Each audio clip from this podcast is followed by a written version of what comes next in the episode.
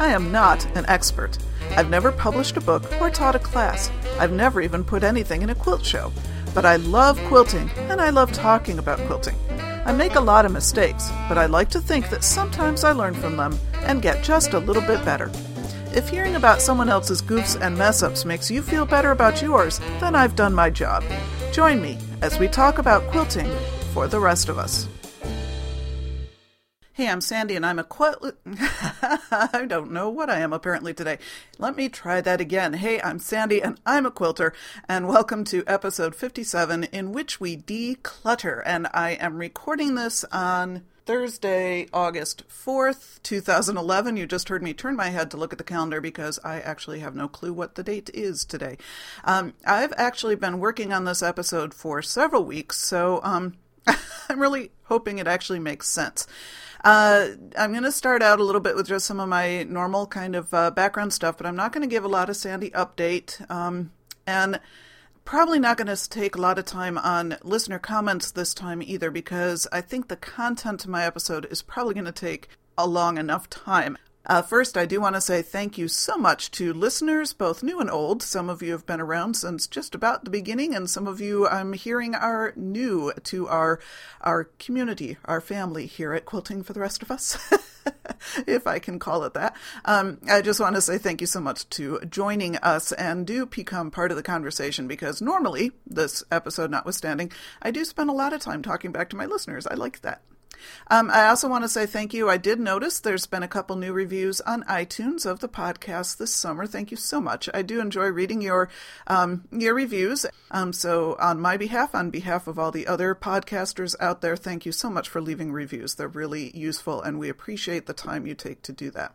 Now, I've been telling you on and off this summer that um, yes, I'm about to kind of quasi emptiness. This is not the permanent empty nest. This is the first, if there is ever a permanent empty nest.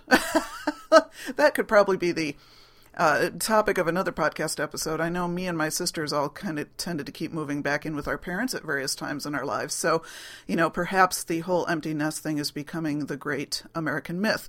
Uh, but that being said, um, I'm about to enter on that kind of first big step towards possible future empty nesting, sending my younger daughter off to um, college this fall. I have a son who's been in college for a couple of years now. He's starting his third year, and my daughter is starting her first year. And I won't have any kids at home after that. Um, plus, you've heard me mention my nephew on previous episodes. He uh, has lived with us at, periodically on and off over the last three and a half, four years because our house is a whole lot closer to his college that he just graduated from and his job that he now has than his mother's house is. He does have an apartment, but as a lot of times are the case, you know, there's some issues with the apartment and with the roommates and all that kind of stuff. So, you know, sometimes he just moves back in with us to get a break. And especially over the summer when my kids are home, he likes to hang out with us because he likes to hang out with my kids. Um, they call him the Brosen. He's a brother slash cousin. so they're they're creating new family titles um, over the time. But in any case, he's been living with us this summer, and he will also probably be moving out about the same time. So I keep joking that um, my daughter moves out August 21st, my son moves out August 27th, and I suspect my nephew will move out at the same time. So August 28th is going to be very very quiet in my house so you know that has all brought up some of that empty nest stuff. And to tell the truth i'm not i am going definitely going through an empty nest thing um, but it's not a particularly sad thing. There's a little bit of nostalgia you know for my cute little kids when they were cute. Now they're old and not so cute anymore. I haven't gotten a decent picture out of either of them in the longest time but um, you know i really thoroughly enjoy my kids as adults um, or almost adults. I've really been enjoying watching them grow up. So, for as you know, the periodic kind of memory thing that may happen, more it's a sense of anticipation of what's coming next. So I, I've really been kind of enjoying watching my kids get ready for my son's moving into his first apartment, my daughter, you know, going off to school, and, and hearing kind of their excitement about how they feel their lives will be different through this. So that's been pretty cool. But I have been thinking a lot this summer about um, how I want my life to feel different this year. You know, somehow it feels like it should feel different. And sure, I could just go on living my same life exactly the same way, just without kids underfoot. Um, that would work, and it would certainly bring with it some natural changes. But I tend to be a very intentional sort of person, and I tend to be kind of an introspective kind of person. And I do also tend to be a um, person that's very aware of things like life, life transitions, etc. Probably a lot of that is because I am in the ministry, so we kind of deal with those a lot in our lives. But I like to take that approach myself. I don't like to like to let life just sort of pass me by. I like to approach it proactively whenever I can. So this summer I've been going through a lot of um, mental processes to look towards what's going to feel different this fall when I'm empty nesting. And I realized as I was doing this that I kept kind of referring to my process as sorting through the clutter. Uh, in other words, I had a whole lot of different thoughts cluttering up my brain, and I really had to kind of sort through those thoughts in a lot of the same way as I would sort out a closet or sort out my fabric stash, actually. So, in this episode, oh, what I'm going to do, I decided to share some of that with you. And I'm going to address decluttering. And what we're going to do is we're going to start with decluttering our stashes, and then we're going to make the leap from that to what that tells us in terms of decluttering our lives in general. so this is, I guess, a fairly ambitious episode. Um, we're just going to change your lives in 45 minutes or less. So, so strap on and get ready for the ride. Let's start out with decluttering your stash. And I want to start out with a little bit of a disclaimer. Um, first of all, yeah, I might tick some of you off. I can tell you that right now. People don't like thinking about the size of their stash for some reason. but People can get very defensive about this. And there's a lot of things that I'm going to say in this episode that people might disagree with. And, you know, I'm okay with that. Um, I'm okay with people disagreeing with me. I'm kind of used to it. Again, I've mentioned before, I'm in the ministry. Lots of people disagree with with things in the ministry, so I'm I'm uh, I'm very comfortable with that. I don't mind people disagreeing with me. Just be nice to me when you do it. But stop and think, and this is something I've really had to teach myself to do. If I disagree with something, I try to make myself, rather than just react, I try to make myself stop and think, well, why do I disagree? Why did that tweak me? What is, you know, what is it in me that's reacting to that?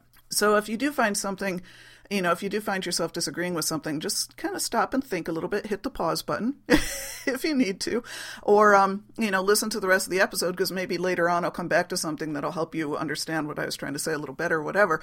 Um, but do think about what are you disagreeing with and why. On the other hand, she may not disagree with anything, in which case we'll just be happy and keep going.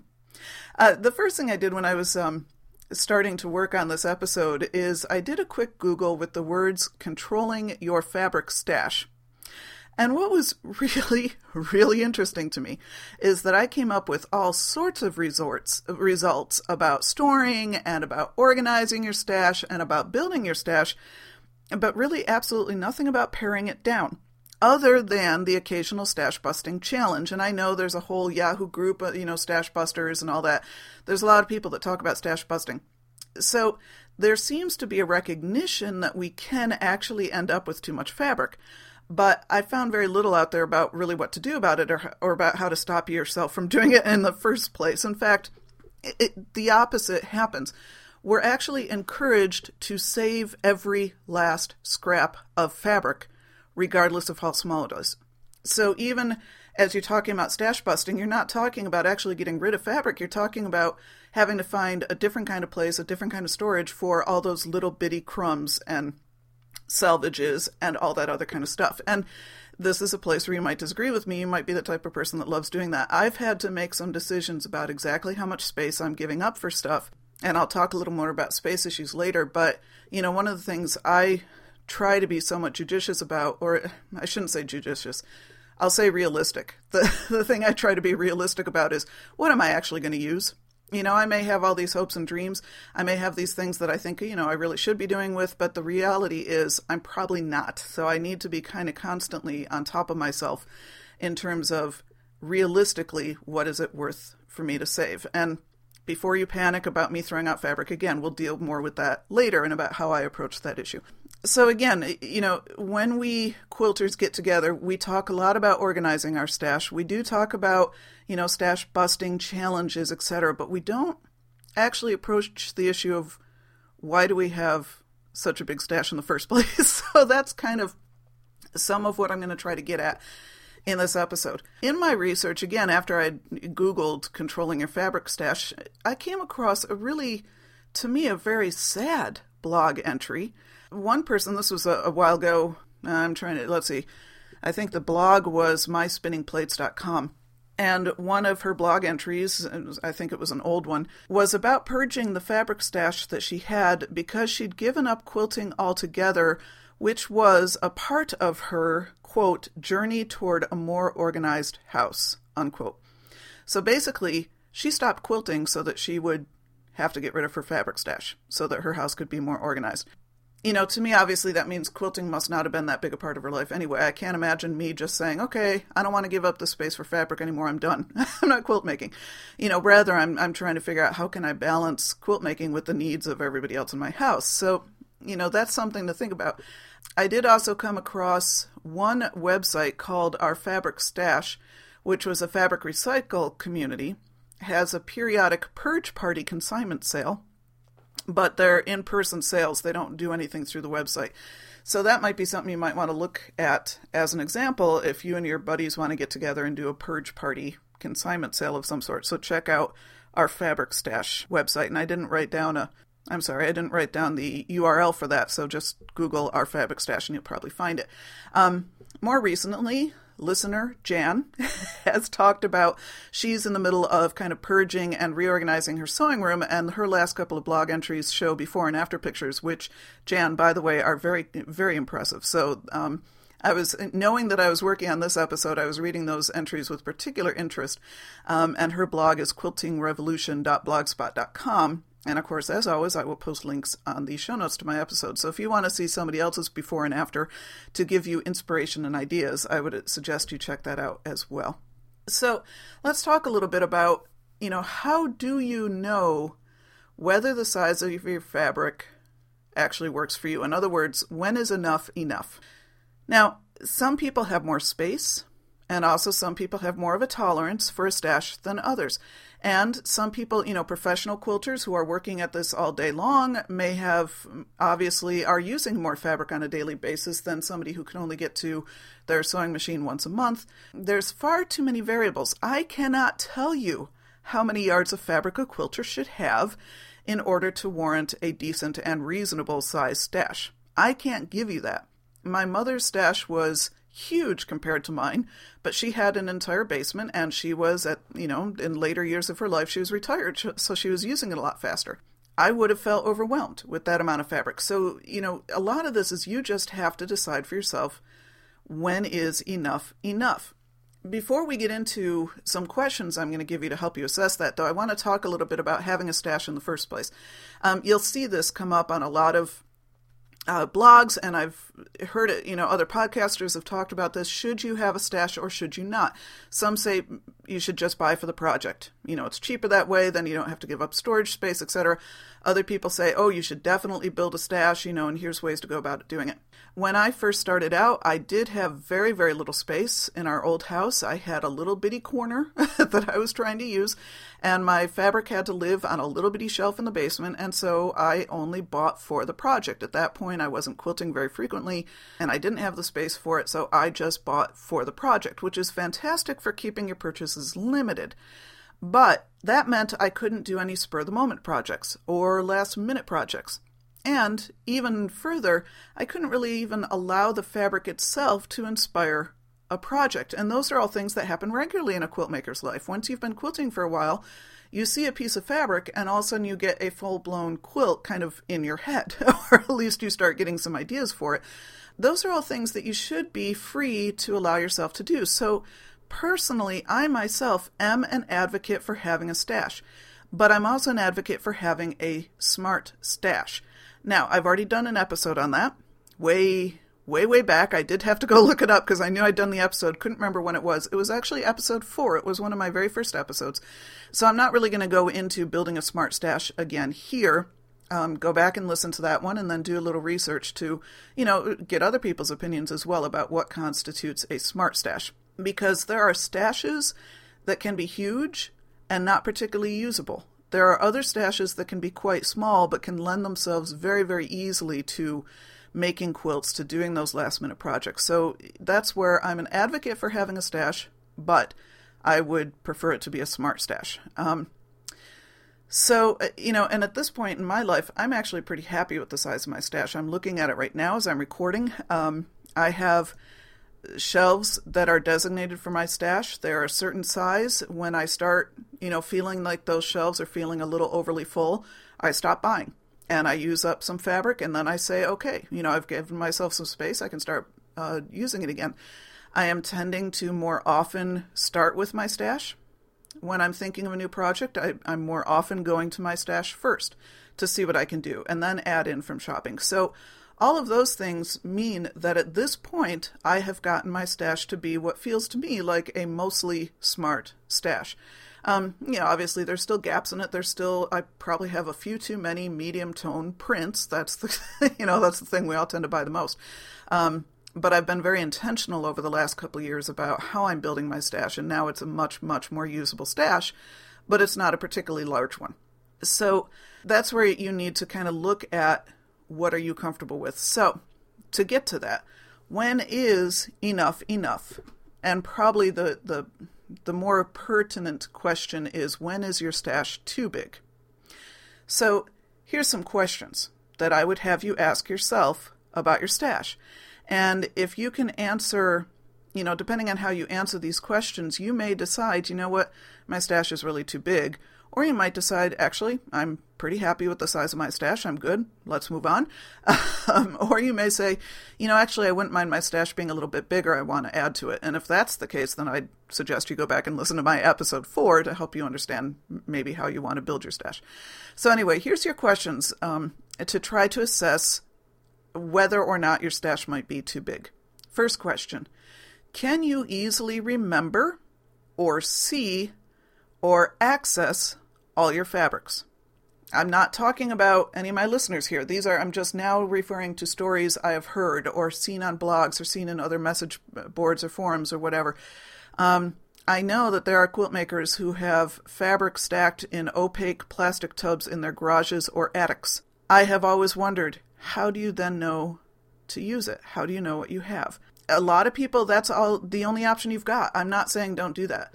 But I'm saying when you're trying to assess your stash, can you easily remember, see, or access all your fabrics? If you can't, you may want to look at that. Uh, you know, how, how do you catalog your fabrics in that case so you'll know what you've got and you'll be able to actually use it?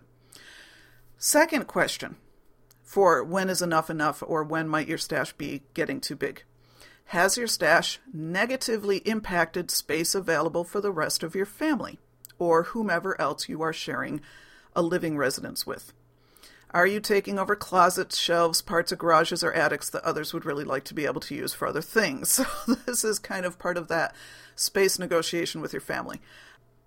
Now, you know, I again, I'm not in the, I'm refusing. In fact, as my kids move out, I've had people say to me, "Oh, now you can use their shelves for your stash." I'm personally, I'm refusing to do that at this stage in my life because, again, I'm happy with the size of my stash. It's one that I know I can readily access and use easily for the amount of quilt making I'm doing now. Um, you know, when I get older, if I'm retired, if I've got more time on my hands and I'm using fabric more quickly, who knows? I'm not making myself any promises. I'm just saying right now that's not what I'm going to do. But if you're finding yourself taking over space that is fighting with other family needs, then maybe you need to address do you actually need all of that fabric? Next question, actually, the last question, the third question.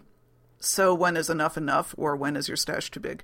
Does your stash make you feel guilty, or does it feel overwhelming? Um, some, you know, kind of corollary questions to this. Do you find yourself hiding fabric from family members? Or are you downplaying the amount of your purchases with friends? You know, if you go to a quilt shop and you buy a bunch of fabric, do you find yourself only telling friends, oh, well, I bought a piece or two? Not, yeah, I bought 15 yards. you know, those are things that are kind of triggers that say to you somehow you don't feel right about what you're actually buying. Now, there could be a lot of reasons why you don't feel right. Not all of them are legitimate. Remember, we're quilters. We absolutely do need fabric, and there is absolutely nothing shameful about buying pretty, pretty fabric. You know, there's no reason to feel guilty in general terms about buying fabric. We need it, we use it, we love it. That's okay. But if you are buying so much fabric, and more importantly, if you're not using it, if it's sitting on your shelf for 10 years, then maybe you need to examine that. Um, plus, just because we have plenty of space for a big stash doesn't mean we actually need to fill that space. You know, I've mentioned my mom and her basement and her huge stash. And she was still very actively buying fabric. I mean, when I inherited fabric from her, a lot of it was brand spanking new fabric that I had been looking at in catalogs myself. I, you know, my mom loved her stash. She used it regularly for me, I walked into that and it just looked overwhelming to me. I honestly felt like I had lead on my shoulders looking at that stash and trying to think about trying to go through it. You know, I was pretty limited in what I took, and even when I took, I doubled the size of my stash, um, personal stash. Now, half of my fabric was my mother's. But even now, there's times, you know, I've said a couple times, I'm very happy with the size of my fa- my stash, but once in a while, I'll look at those shelves and I'll see some of those fabrics that I loved when I bought them or I loved when I took off mom's, you know, shelf and I haven't used them yet. And there is that little twinge of guilt saying, what am I doing buying more fabric when I've got this other fabric that I haven't used yet? And I try to listen to myself when I get that feeling. Then I try to make sure my next fabric or my next project is completely out of my stash or my next fabric uses that fabric from my or my next project sorry uses that fabric from my stash that you know caught my eye the last time and I really wanted to use you know it's that's again you just have to be able to listen to yourself what is triggering it in yourself and not everybody's going to get triggered by the same thing again just the act of buying fabric should not be something you feel guilty about it's a matter of what are your limits. And if you are feeling guilty, you need to listen to that and say, well, why am I feeling guilty? Am I feeling guilty because I'm not accustomed to spending money on myself? Well, that's one issue. And that's something you need to deal with because, again, we're quilters. We need fabric. It's okay to spend money on yourself when you're buying fabric for a quilt.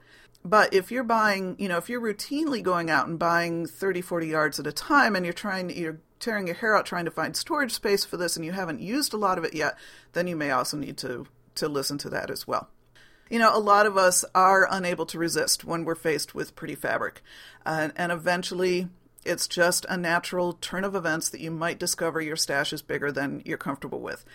You know, I'd already mentioned this uh, that there were eh, just a few months ago i did look at my stash. I felt a little bit of a pang of guilt about some of the fabrics that have been on there for a while that still every time i looked for eh, looked at them i thought oh those are really cute. You know i really should use them. Well i finally said to myself i've got to stop saying that. I've got to stop saying i really should use them and either fish or cut bait you know? I got to use them or i've just got to send them off to somebody else. So that particular group of fabrics that was making me think that at that point is now in a project hanging on my design wall um, once I made the decision to use that particular um, set of fabrics, then I felt more able to say, okay, you know, now I've used some fabric that I've had for a long time. I really loved it. It's in this great project now. You know, now I'm, I'm feeling less guilty and I can, now I've since gone out and bought new fabric again. so you just have to know what your limits are. Uh, why do we buy so much fabric? This was something, you know, yeah, fabric's pretty, and yeah, as a quilter, we can rationalize with the best of them why we have to have that particular fabric. But part of my mental processes this summer of looking towards being an empty nester um, and knowing that I was dealing with some mental clutter and I was having problems kind of sorting through what I wanted to do to make my life feel different, I bought a book by Peter Walsh. Now, uh, Peter Walsh, some of you might know him. I guess he's been on Oprah recently. I don't watch Oprah, so I'm not as sure on that. Um, where I was first introduced to Peter Walsh was watching the TV show Clean Sweep, which I used to love, and it just distresses me that it's not on anymore. Um, Clean Sweep was on HGTV, I think, or Learning Channel, as you know, it's an organizational show, and Peter Walsh was one of the organizers they would have on that. Well, he has since gone on to write some books, and the book I read and this is the only book by him I've ever read, and I thought, well, you know, I, I, enjoyed this enough, I might go back and read some of the other ones. So the book I read this summer is called Enough Already Clearing Mental Clutter to Become the Best You. And this whole book is about mental clutter. Um, and he makes the relationship between physical clutter in your house, because that's what he deals with, he is an organizer, um, to what that says about our mental states and our physical states and our spiritual states and everything. It's, you know, kind of some interesting connections.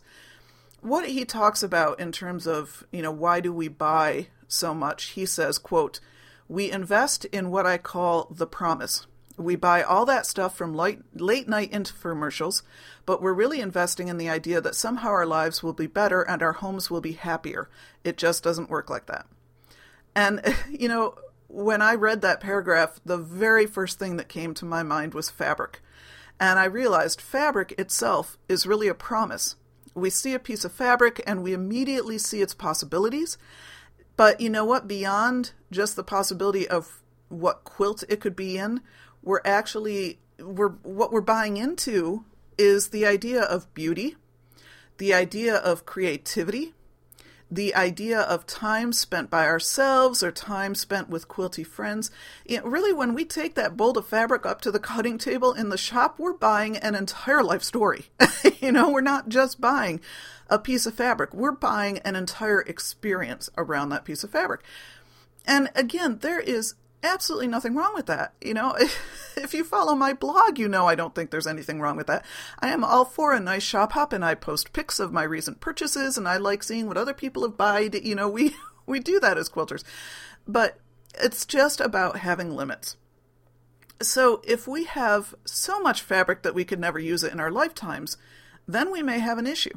If you want to keep buying fabric, you really need to decide what you're going to do with the fabric that you already have.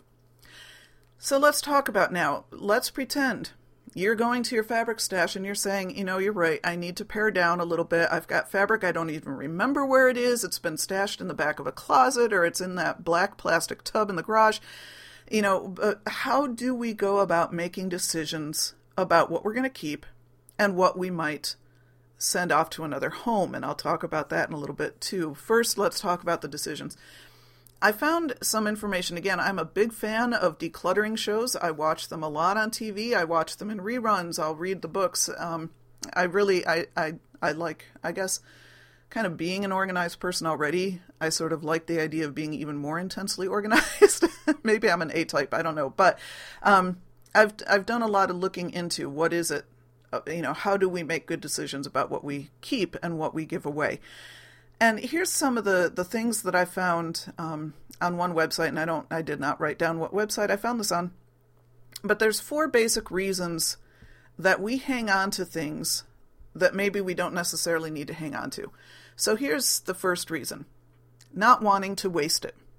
In other words, we spent money on this and therefore we must use it even if that money was spent in 1983 and it's still on our shelves today unused. you know, so the first thing, people don't want to get rid of something because they don't want to waste it. They want to waste the money that they spent on it. And we can think exactly the same thing about fabric. Well, I, you know, I bought that fabric 20 years ago. That was expensive. I don't want to get rid of it. Here's a different way to look at it. One of the organizers, I believe it was on Mission Organization, which was another great show that used to be on that's not on anymore. Um, one of the organizers said, You have to look at space as real estate. How much real estate is such and such an object taking up that you could be using for something else?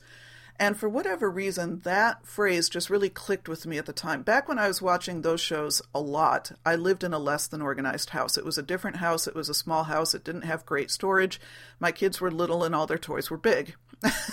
those of you who have little kids, you will find over the years that there's an inverse proportion between the age of your kids and the size of their toys. Kids little, toys big. Kids big, toys little, and a lot more expensive, but easier to store. so that's that's a parenting tip of the day. But in any case, when when my kids were little and we lived in this tiny house and we had really bad storage, there weren't shelves really to speak of. The closets were small. Our house was a perpetual wreck, so organizing for me was a bigger issue then. And I do remember this comment about space as real estate. And when you think about it as real estate, you tend to put a value to it. It has a money value to it in a way that just thinking about it as shelf space doesn't have.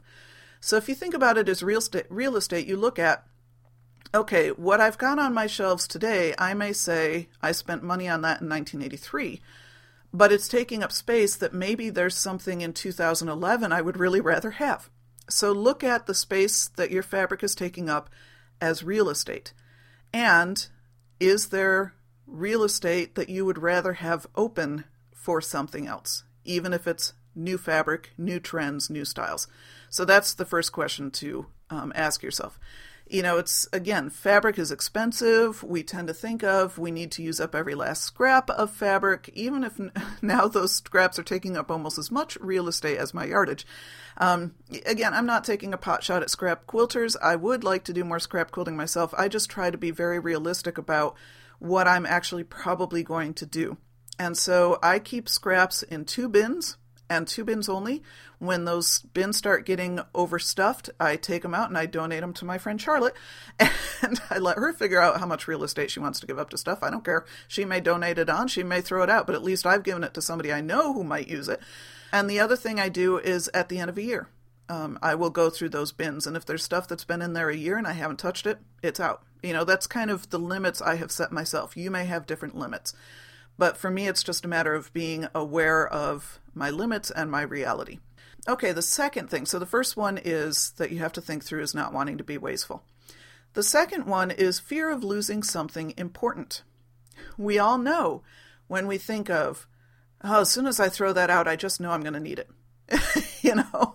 So as soon as I get rid of that piece of fabric, I just know it'll suddenly turn out to be the perfect fabric that I could have used in my next project. Mind you, it's not been the perfect fabric for five years so far, but I'm sure it will be as soon as it's no longer in my house. You know, that's exactly the thinking we go through. Um, I've done it myself. I've got fabric on my shelf now that I keep looking at. I keep thinking, well, maybe I should donate it. It's been there for a while. And every time I think, no, I'm just not quite ready to do that you know, it's just if you haven't used it in X number of years, you really have to think how likely is it that you'll use it in the next X number of years. Also, think there is no such thing as the one perfect fabric. There are always several options in fabric. So, if that one piece is no longer on your shelf, I can pretty much guarantee you that you'll find another one just as good. So, that's just another thing to think through as you're looking at your fabric stash. The third one is the emotional meaning of things. And, you know, this is we attach emotional meanings to objects. And sometimes those objects can be kind of strange, I will admit. I remember when I was in my late 20s, my mom had come to me. Now, I'd been married, I was out of the house for a few years. She came to me and she said, the very typical mom, you know, could you please finally get this stuff out of my house for Pete's sake. So I was going through some of these boxes of childhood uh, stuff, and I found notes that I'd passed to friends and classes. I couldn't even remember what they were about. You know, they were the kind of notes that were like three sentences scribbled back and forth. Didn't remember what they were about. There was this little piece of masking tape that one of the big crushes that I had had at the time for years, actually um, had thrown at me in art class one day, and you dang well better know I had taken that little piece of masking tape home that day and stuck it in my little keepsake box. It, there was such a variety of tchotchke from my childhood that had been so important to me at one time and I kept telling myself, now looking at it as an adult in my 20s and not even knowing what some of it pertained to, I kept saying, oh, I should be able to just chuck this all. But it was remarkably hard to do so. Now, I did, finally. I think I went through the notes and I kept one or two that really did have some significance to me, and the rest I finally got rid of. And, you know, a week later, I didn't remember any of it.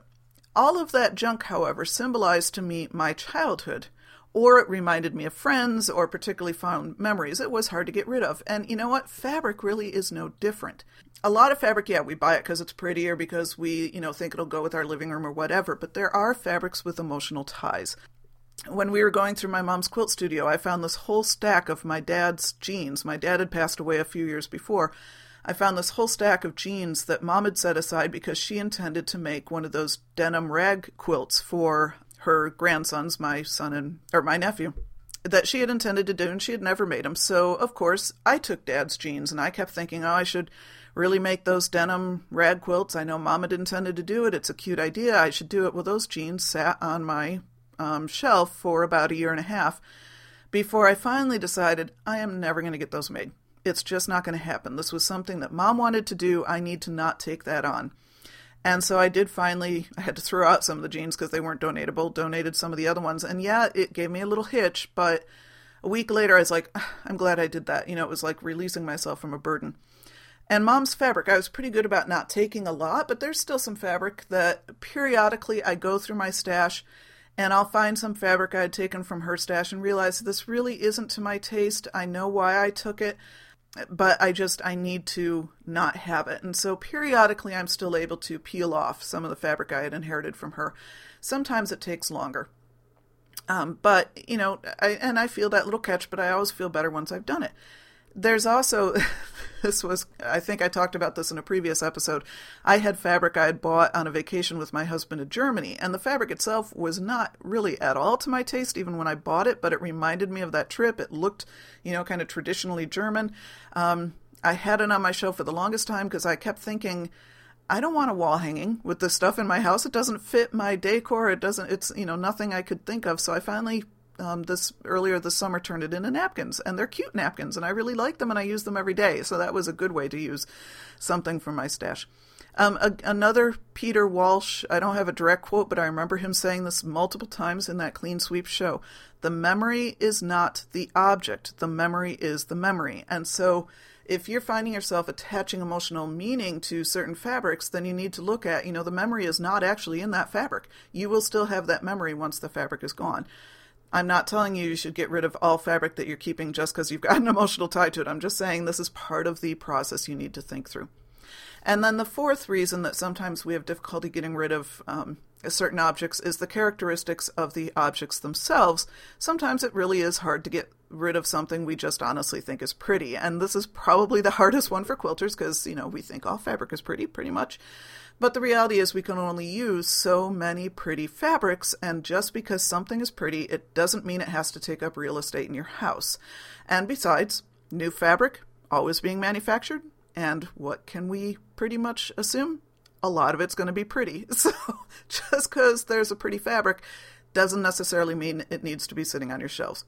So those are just some questions for you to think through as you're assessing your stash. And I do want to encourage you next to make an honest assessment of the size of your stash.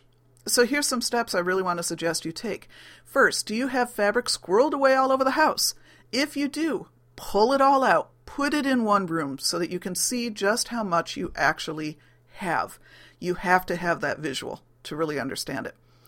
If it's in opaque tubs, pull out every dang one of those tubs. Pull out every dang piece of fabric in them. Yes, I'm suggesting you make a mess.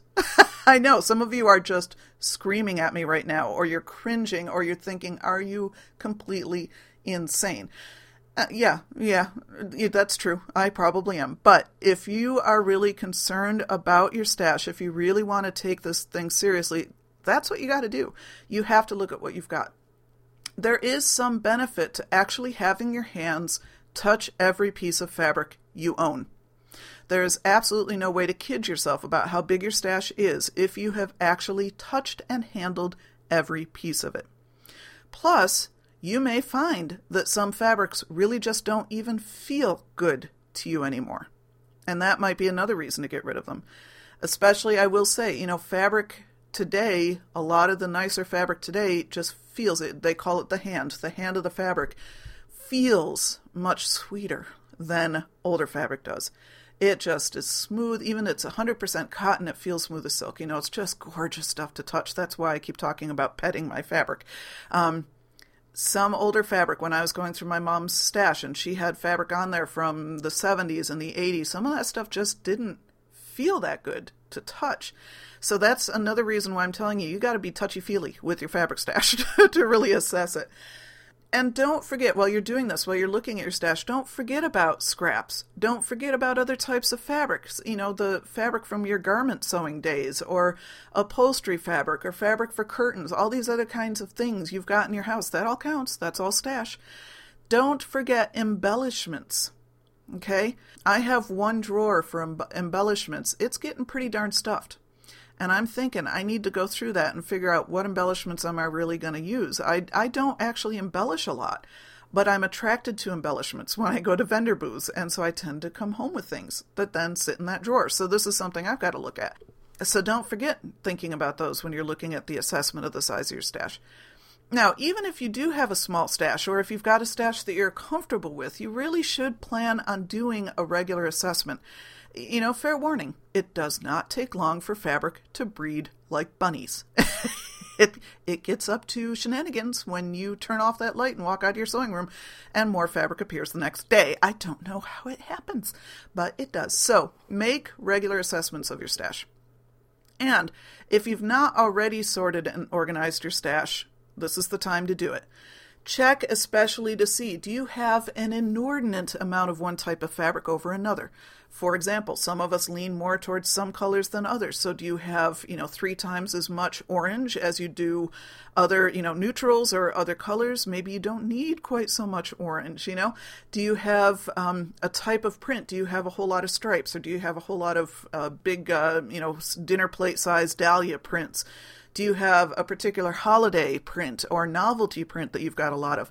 In other words, is your stash unbalanced? Unbalanced stashes tend to be a little less usable in a practical sense. So that's just another thing you want to assess. All right, so now we've assessed our stash. Now we have to look at what do we do about it. If you are listening to this and thinking, you know, I really do need to do something about my stash. If you're feeling a little guilty over or overwhelmed, or if you've just plain run out of space, there are steps you can take.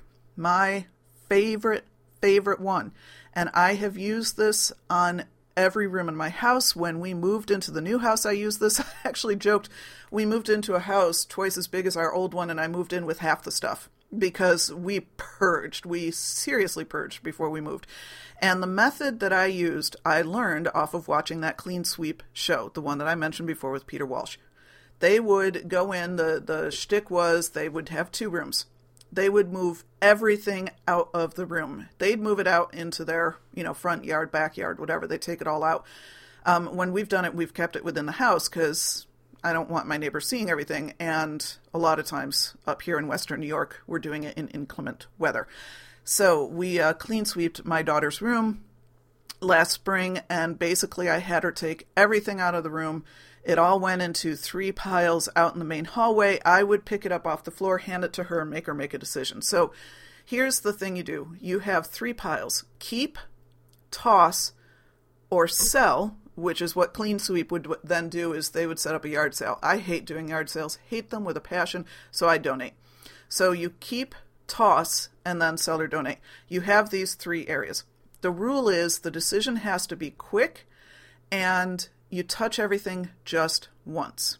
You don't put something aside and say, I will think about it later. You make that quick decision. And then what do you do? Once you've touched everything that first time and you've gone through your keep, sell, and toss piles, you look at the size of the keep pile and you decide if you've gotten rid of enough stuff yet. If you still need to downsize, you go back to that keep pile and you take a second round at it. So that's kind of the basic system. And it works like a charm. It seems overwhelming, but it really, really works. So you can do that with your fabric stash. You make your keep set, um, I'm sorry, I'm not speaking now. You make your keep pile, the stuff that's going to go back on your shelves. Then, you know, toss pile. Uh, yeah, sometimes fabric does need to be tossed, but this is only in extreme circumstances if it's somehow gotten damaged or destroyed. Um, usually, what you're going to be doing is either a sell or a donate. You know, if you want to sell stuff on Etsy, or if you want to set up a garage sale, or if you've got a table at your guild, or if you've got other ways that you can actually earn some money back off of this fabric, go for it. Absolutely wonderful, because then what can you do for the money? You can buy more fabric um, or donate. And there's plenty of places that will take donated fabric, plenty of them. Start by asking your guild. So you can make your keep pile, maybe a toss pile if you think you've got some fabric that might have gotten seriously damaged along the way and just is not usable anymore, and then sell or donate. Now remember, any fabric that you don't use might be exactly what someone else is looking for. And what I have found helpful, this is going to sound now you you are going to be convinced I'm a little bit off, what I tend to do to help me in this process is I sort of personify my fabric. Um, I think of all those little folded yardages on my shelves as little entities that really want to be used, and they kind of pout at me and they sigh deeply with disappointment when they're not being used. so, so I'm actually keeping them from their, you know, realizing their full potential if they're just collecting dust on my shelf. And if I don't think I can help them self actualize, I will pass them along to someone else who may, may be able to. I like to think of fabric as wanting to be used. And if I'm not the one who can actually use it, then I'm doing it a favor by moving it on to somebody else who will be able to use it. So that, you know, that's just my own odd little way to get over my own mental hurdle of not wanting to get rid of fabric. And here is I'm going to make a statement right now that I know I'm going to get angry emails about. It is okay to throw out scraps. and if you don't throw them out, find somebody who will actually use them again, I love scrap quilts. I am really impressed by Charlotte. I do want to make scrap quilts myself. I have nothing against scrap quilts. If you are not a scrap quilter, don't feel like you absolutely have to use those scraps and somehow you're letting down the whole world of quiltdom by not using them. Okay? Hear what I'm saying is I'm not saying never make a scrap quilt. I'm saying know thyself. You know, know what you're actually going to do. And if you're not actually going to use scraps, don't give up the real estate for them. Bag them up, donate them. Somebody else will love to use them. Um, or sew them up in a doggy bed That's a good way to use scraps. Um, now, the, the other thing is to try to make decisions fairly quickly, or you will get bogged down. Again, the rule on clean sweep was to touch every object only once and to, you know, really kind of put yourself on a, a timer. They would do it on the television show, they would set a timer for that first big sort. And I have found that really useful because it does just keep you from getting bogged down. If you know you've got that first sort to go through, you will make those first decisions pretty quickly. So don't don't get bogged down. Don't delay decisions. So that's the clean sweep method. I find that very useful. I also um, sometimes use the one in, one out rule.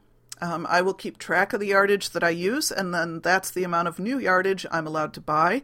Um, if you actually need to, that's just to keep your stash balanced at the same size. If you actually need to decrease your stash, then you have to think of it the same way as a diet. You know, we lose weight by expending more calories than we eat, so we can only decrease our stash by using more than we buy new. So that's again something where you need to kind of do some counting and some math and set up some spreadsheets or whatever if that's a method you want to use. I have found it helpful sometimes. I've also not always kept good track, you know, so that's I use it sometimes. I'm not a, a huge adherent of it. And then um, the one I do use is the space rule. Designate a certain space as your stash space and do not waver. Even if there are empty closets in other rooms in your house, do not give in to the temptation to spread out. Again, you know, I have that temptation. I do have empty closets in my house now, or mostly, you know, periodically empty closets. I could easily um, outgrow my or move out of my shelves. I am choosing not to. If my shelves that are designated for my stash getting start getting overly full, I just stop buying until I've created space for myself. And I do the same thing with books, which is actually a, a harder thing for me because I'm a huge book person. I have one set of shelves designated for my quilt library. I have another set of shelves I could easily clean off and also designate for clean for quilt books and therefore have twice the amount of space. I'm not allowing myself to do that because I know what'll happen. I'll just double the amount of quote books I have, and that's not necessarily a healthy thing. So keep, you know, decide how much stash you're going to, or space you're going to give up, and that's it. So, how do you know what fabric to get rid of? Um, if it's a should or an ought to fabric, chances are that you should get rid of. You know, those fabrics that you think, well, I don't really like this, but I should keep it because, you know, I got it as a Secret Santa gift, or I ought to keep this one. I really don't know why. I don't like it, but I suppose it'll come in handy someday. Um, another fabric you might want to get rid of if it's a fabric that you bought 15 yards of because it was on sale, you've already used 10 yards in 15 different projects, you're getting pretty tired of that darn floral print, but you've still got more of it. Go ahead and get rid of it. You've gotten great use out of it. Somebody else may find that fabric fresh and new and exciting. Another time you might want to get rid of some fabric if you bought all the fabric for a project for a baby who's now 15, chances are you should get rid of it or turn it into a charity quilt, but use it now or donate it. By the time that 15 year old has a baby, you'll want the excuse to go out and buy pretty new fabrics just for that new little baby anyway. So go ahead, off that fabric. You know, if you're undecided about a fabric, put a time limit on it create a space on your shelf or set up a special shelf that you call like your six month shelf or whatever time limit you want to put on it. If you haven't used that fabric by the end of six months, get rid of it at that point. This would also be a good way for you to kind of decide if there's a fabric that you really want to make sure you remember to use and you can tend to keep forgetting to use it. Put it up at the top of your pile or put it right on your cutting table and make sure that's the next fabric you use. You know, do those kinds of things to make yourself use the fabric you already have. And again, do check for fading, check for stains that you can't get out, check for dead bugs that are leaving, you know, little parts of their body embedded in the fibers, um, off odors, all of that kind of stuff. Some of that stuff you can deal with through a good cleaning. Other stuff, it's just, you know, fabric is on your shelf or has not been stored as good as it could be, it might actually ruin the fabric. So you do have to check for things like that too if they've been folded on a shelf for a very, very long time. Um, I was reading when I was doing my research. I did also read uh, Leah Day, who does the um, free motion quilting um, videos. She had a great blog entry about cleaning out her grandmother's house because her grandmother had a huge stash and had passed away. Um, and Leah Day posted this whole thing about with suggestions about making a plan for your stash if you pass away. And she does also talk about filling the space, and you tend to grow to your space. So that was a really good blog entry too. Um, and I've thought about that. I've mentioned to my husband once or twice, okay, now if if I get hit by a bus tomorrow, here's what I want you to do with my quilting stuff. you know, so that so that he has some sense that he knows, you know, kind of what the value of this is, and he knows who I'd like to see get first dibs on it, that kind of thing. So that's that's also a, just kind of a sidebar. Um, now, this episode is running pretty long, but if you will bear with me another few minutes, I'm just going to very quickly go through how to relate the fabric stash to mental clutter. And basically, what I'm going to do here, I'm not going to spend a lot of time on it. I'm going to leave you some questions for you to just kind of ponder yourself. Here's where we get deep. And again, as I was looking at being an empty nester this fall, I was really trying to decide how I was going to be using my energy and my time this next year. You know, a lot of aspects of my life are not going to change all that much, but there's just a different energy, a different rhythm to my day without having kids actually in the house. And so I really had to think through, and, and this is when I realized I was feeling very cluttered. So, some questions to ask yourself. These are questions I was kind of working through. Do you feel overwhelmed? Do you feel that your mental real estate needs to have space for new things? Do you have problems sorting out what your priorities need to be? Do you find that you're spending lots of time doing things that you're not sure you really need to be doing and not having time to do things that you really want to do? Or, to flip that and look at it from a more positive side, do you simply want to take the opportunity to look at what you're doing and whether you could be doing it differently? Okay, I'm leaving you with those questions. You can feel free to rewind and listen to them again. Those are questions that take a lot of thought. I'm just posing the questions. You need to do with them whatever you need to do. Again, I'm empty nesting, but these are actually questions I've asked myself periodically throughout my life, even when my kids were little and demanded a tremendous amount of my time, and I was working jobs that took 60 hours a week, and my husband was traveling 25 weeks a year. I mean, we've had really hectic, chaotic times in our lives. And especially then, I, I would say even more so then, I had to spend a lot of time assessing where I was spending my time and energy and whether that was the best and the healthiest thing, not only for me, but for my family. So th- these are things, you know, I'm coming into a time with a little bit of luxury of time that I know I've not always had in my life. And a lot of you listening to this won't feel like you have in your life. But I'd still say the questions are still appropriate. The assessment is still appropriate. So here, I'm going to give you again some questions to assess how you're spending your time and your energy, no matter where you are in your life. Take a take a few minutes. Well, actually, it's going to take more than a few minutes, but let me plant the seeds and start pondering these. Okay, same questions pretty much as with a fabric stash. First, are you doing more ought tos or should dos rather than want tos or need tos? Okay, there are plenty of things we have to do in our lives whether or not we want to do them. I understand that. You know, I don't always want to get up and go to work in the morning. And I don't always want to drive my daughter somewhere or sit in a doctor's waiting office, but I have to. I mean, those are things I just have to need to do. But there are plenty of things that I'm doing because I feel I should that maybe I don't actually really have to be.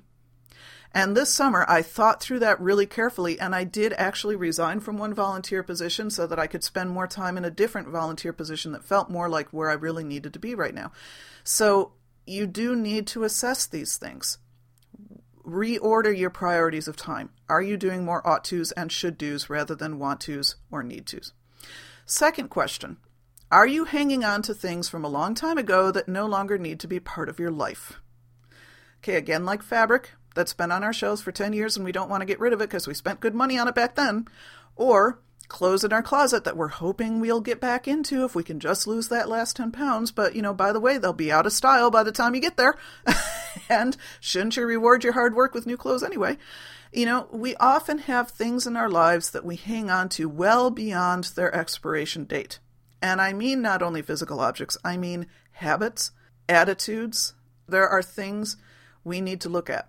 Are there things in our lives from a long time ago that no longer need to be part of our lives. And then three, what would you like to be doing with your time, and how can you make space for yourself to do it? Is there something you used to do that you'd like to get back to doing? Is there something new that you'd like to do? How can you make that work?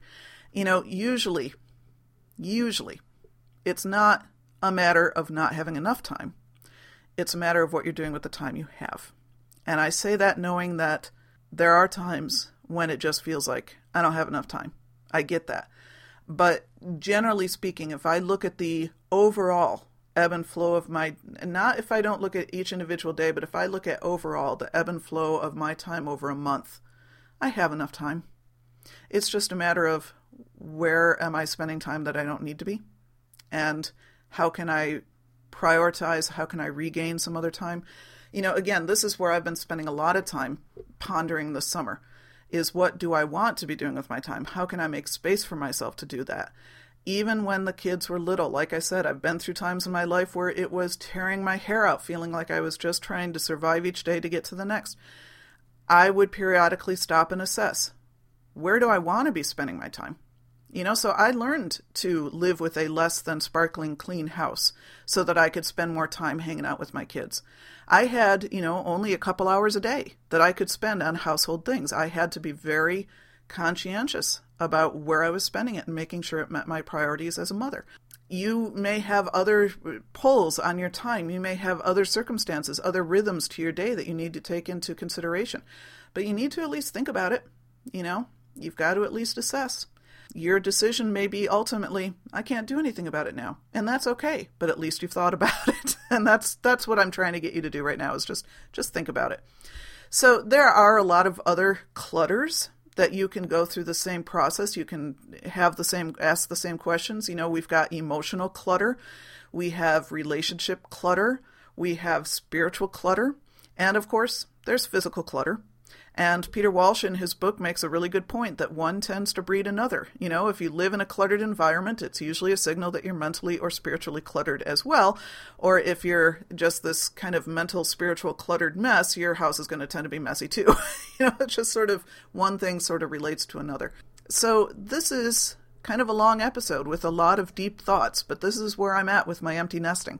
Um, hope I haven't ticked anybody off too much. Hope I've given you some useful things to think about and to ponder, and um, hope I haven't asked any questions that you know th- that I didn't give you any answers for that now send you reeling off into some horrific space. I just I'm all for intentional living, I guess, to put it in that kind of terms, and so. I'm just offering this up for you if you're in a place where you want to do some intentional living as well. And clean out your stash. If nothing else, it gives you an excuse to play with your pretty, pretty fabric. So, as always, um, and if you want to share your own, you know, stash assessing or stash busting stories, or if you want to reflect in any way on this episode, um, you know, feel free. You always leave comments on the show notes to this episode, and you can email me. And if you, I mean, since this is a slightly more personal episode, if you want me to not mention what you're saying on the air, let me know. You know, don't leave a comment on the show notes because anything that gets posted in that forum, I assume, is public because it is public. But if you email me directly with something you just want to share with me, please mention specifically, I do not want this to be shared on the air, and I will make sure I don't again, generally speaking, I do share a lot on the air. So if you tell me I won't not to, I won't. Uh, but you can contact me. The show notes to this episode are www.quiltingfortherestofus.com, and you will find links to everything else. You will find my email address, my Twitter address, everything there. Uh, my email address is sandyquiltz at sandy, sandy with a y quilts with a z at gmail.com, and I'll give you that now just in case you are thinking about this and do want to reflect. Um, otherwise, everything else you can link to and you can find links to at the quiltingfortherestofus.com site. Um, so I've left you with a lot to think about. Next episode we'll just be back to fun. Um, thanks everybody for listening, and you know, until next time, go get your quilty on. Quilting for the Rest of Us is dedicated to Shirley. Love you, Mom.